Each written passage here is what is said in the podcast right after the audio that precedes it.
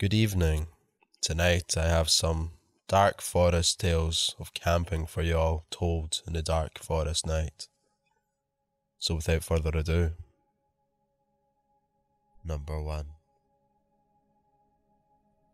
I was in my tent, and it was the middle of the night, perhaps one a m, and I had woken up to go pee, just like normal. I was about to unzip the tent when I heard a small, scratching sound, so I paused. It was a slow, deliberate, crunchy digging sound. It was too rhythmic for an animal, so after making sure it wasn't my dad who was sharing the tent, I unzipped a corner of the door and peeked out. The moon was just bright enough for me to see a young woman squatting right next to our little two-man tent, digging at the ground with her bare hands. My dad went and shined a flashlight on her and told her to go back to wherever she had made camp. The woman got up silently, leaving a four-inch deep hole next to the tent, and she started walking away, so I went outside, went for a pee, and got back into my sleeping bag. A few minutes later, I was awoken again by a clattering sound of a person or an animal walking around where we had put out our stuff. I looked outside again, and the woman was crouched low, walking around our stuff and looking at things the way a monkey might. My father stepped out of the tent, shined the flashlight on her again, and she faced him.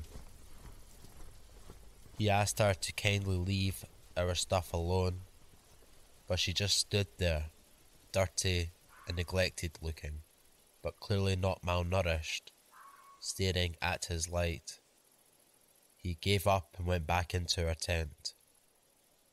Soon, we heard her digging again at her little hole, which was literally six inches and two pieces of thin nylon away from my head. I shouted for her to go away, and she ran away in an animalistic kind of way and never returned. I fell back asleep, and in the morning, our stuff was scattered, but nothing was stolen. Number two. We are doing a group trip in the woods, literally forty minutes from any town. We asked our group leader if we could go back to our cabin as night rolls around. He says sure, and we begin to walk. We have to walk through a path that's ten minutes long and in the middle of thick forest. When we were halfway to our cabin, I got an uneasy feeling. I turned around, and literally ten feet behind us was this random guy in a yellow poncho, following us. I told my friends, we all turned around, and none of us recognized him. The guy in the poncho just smiled at us for a second and then ran off the path into the woods. So, my friends and I sprinted to the cabin where the rest of the group was already there. We told the group leader there about it, so he calls the other leaders, and they started looking around. They didn't find anything, but a new rule was put in place that required someone to be with a leader at all times when you're outside of your cabin. Number three. I was backpacking in Beartooth Wilderness in the early two thousands with a couple of friends of mine. Three days into the hike, we had only seen one other couple. On the third night at about four a m, we were awoken in our tent to what sounded like screams in the forest. Big guttural screams. Obviously, we were freaked out at sitting in the tent not knowing what was out there. We started hearing what sounded like hail for about fifteen minutes, followed by heavy footsteps near our camp. My friends and I started yelling and making tons of noise, and the commotion outside the tent slowly came to a halt. In the morning, after not sleeping at all, we unzipped the tent to the creepiest scene. All around the tent were literally thousands of little pebbles that were not there the evening before. Surrounding the tent in a near perfect circle were twenty or so one hundred fifty to three hundred pound boulders.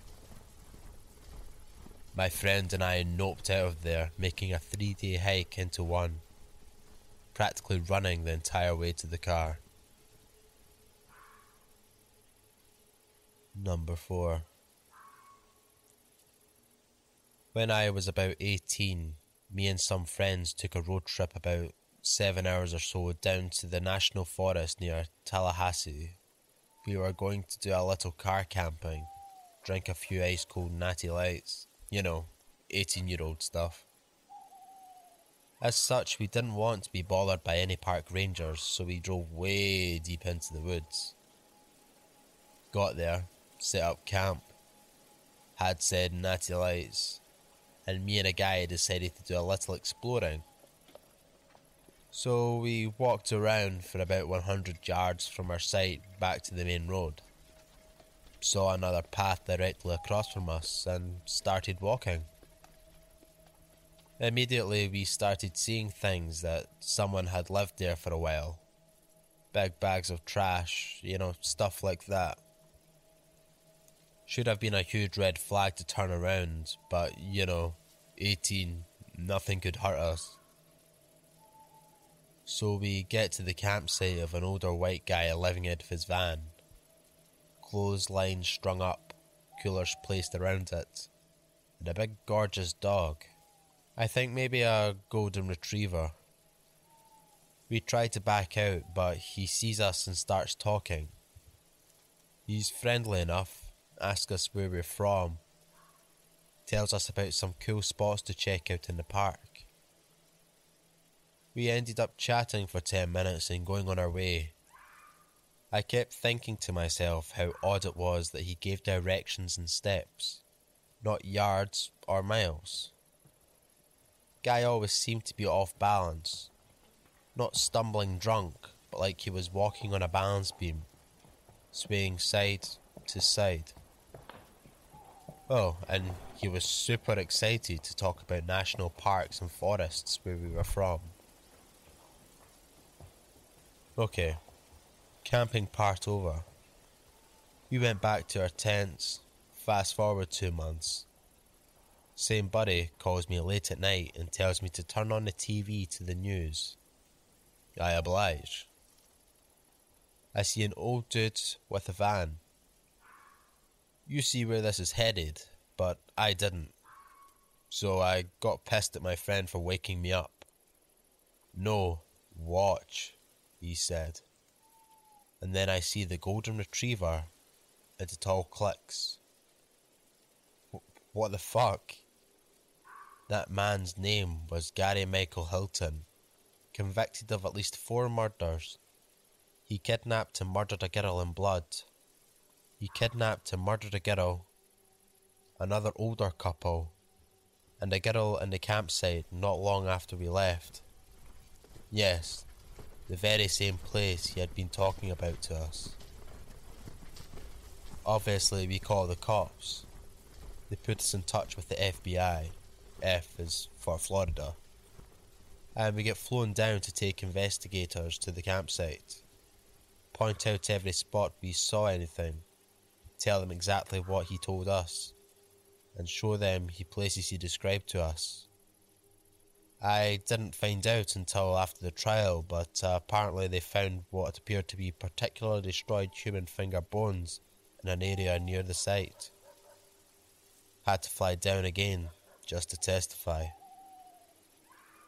Number five.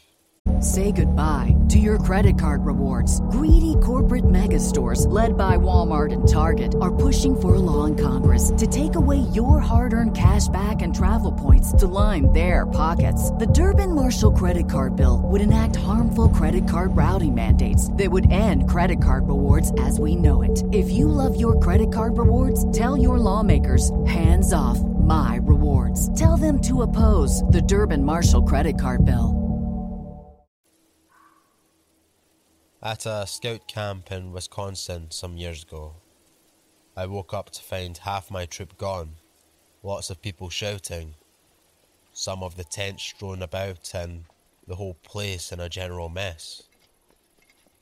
Turns out I had slept through a bear attack. The bear pulled a fourteen-year-old through the side of his tent and was trying to drag him off. Those who woke up threw rocks and sticks at the bear. The kid's dad beat the bear with a big log, and eventually the bear let go and ran off. The kid had some crazy scars on his head and sides, and the bear was tracked down by the Department of Natural Resources and killed. However, it turns out it was sick. Number six. In the pitch dark, with all our tent windows and canvases closed, I was awoken at one a.m. by someone whistling outside of our tent, the tune of "Oh, When the Saints Come Marching In."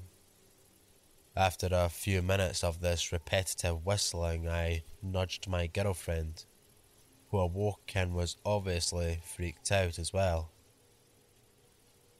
The whistling then turned to chanting things like, "When you sleep here, you disrespect me. When you disrespect me, you disrespect the U S Marines." The person would then start spelling out words like "flee."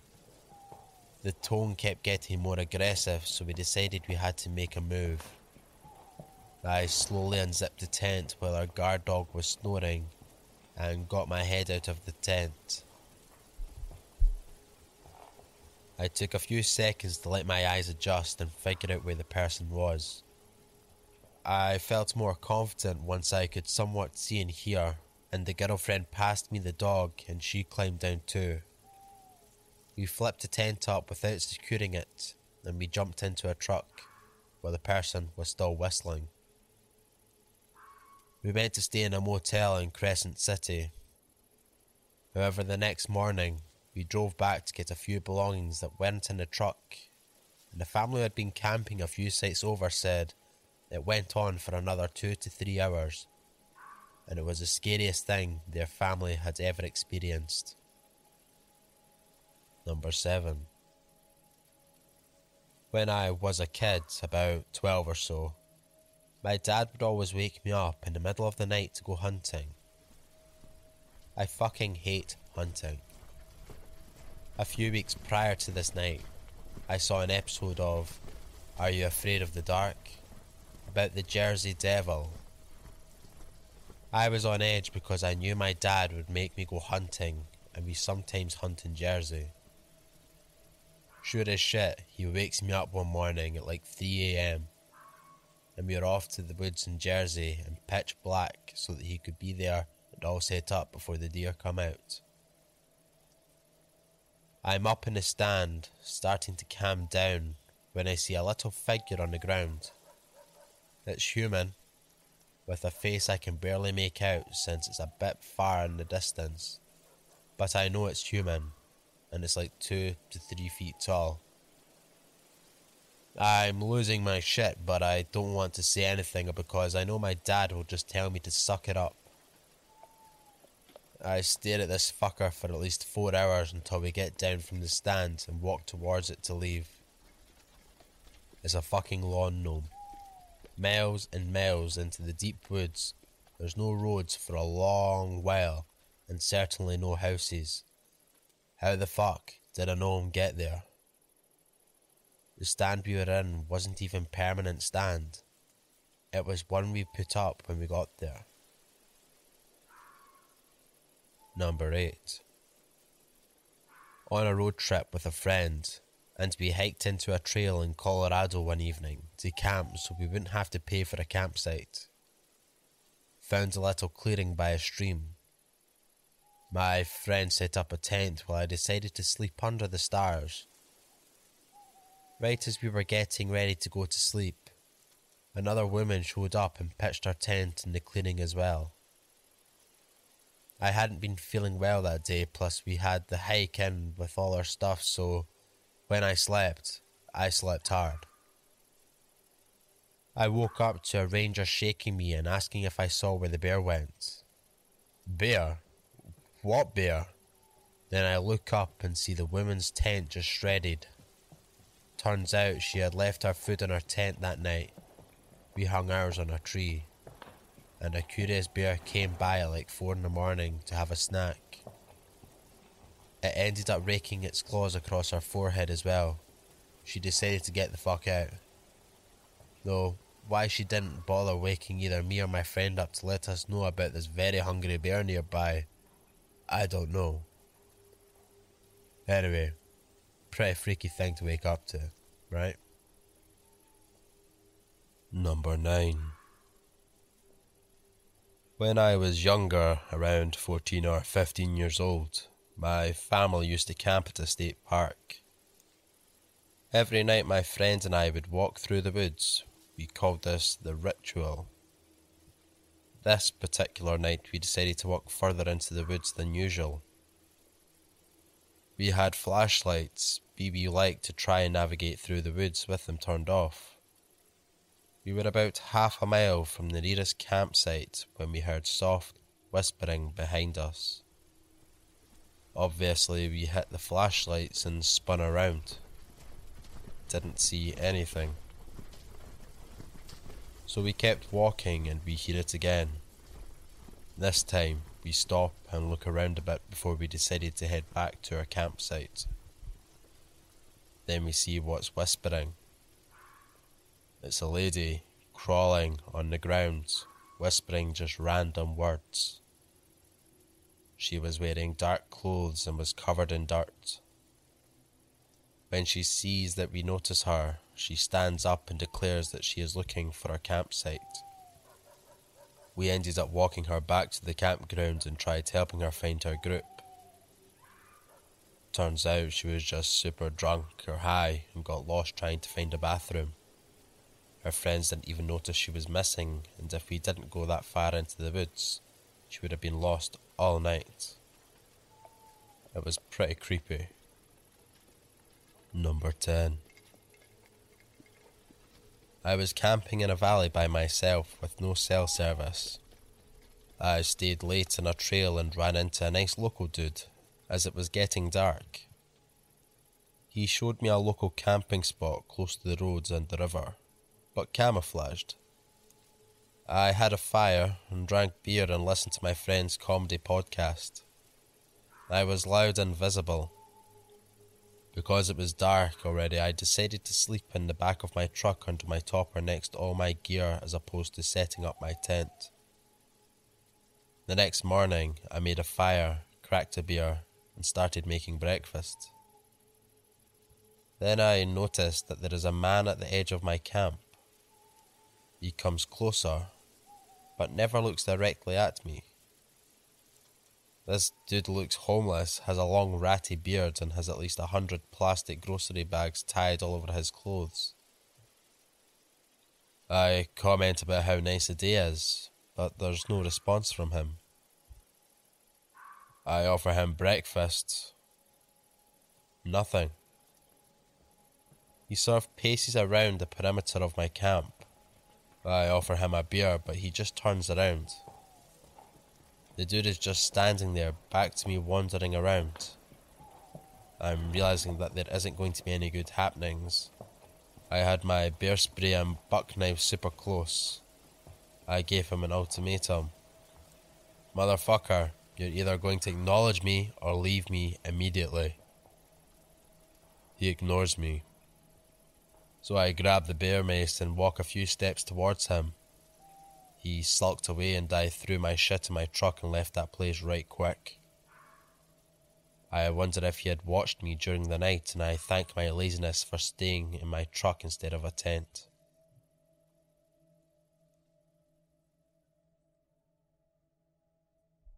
Thank you all for listening. Um, tried something a little bit different there. Um, if you did enjoy, um, let me know in the comments. If not, equally do the same.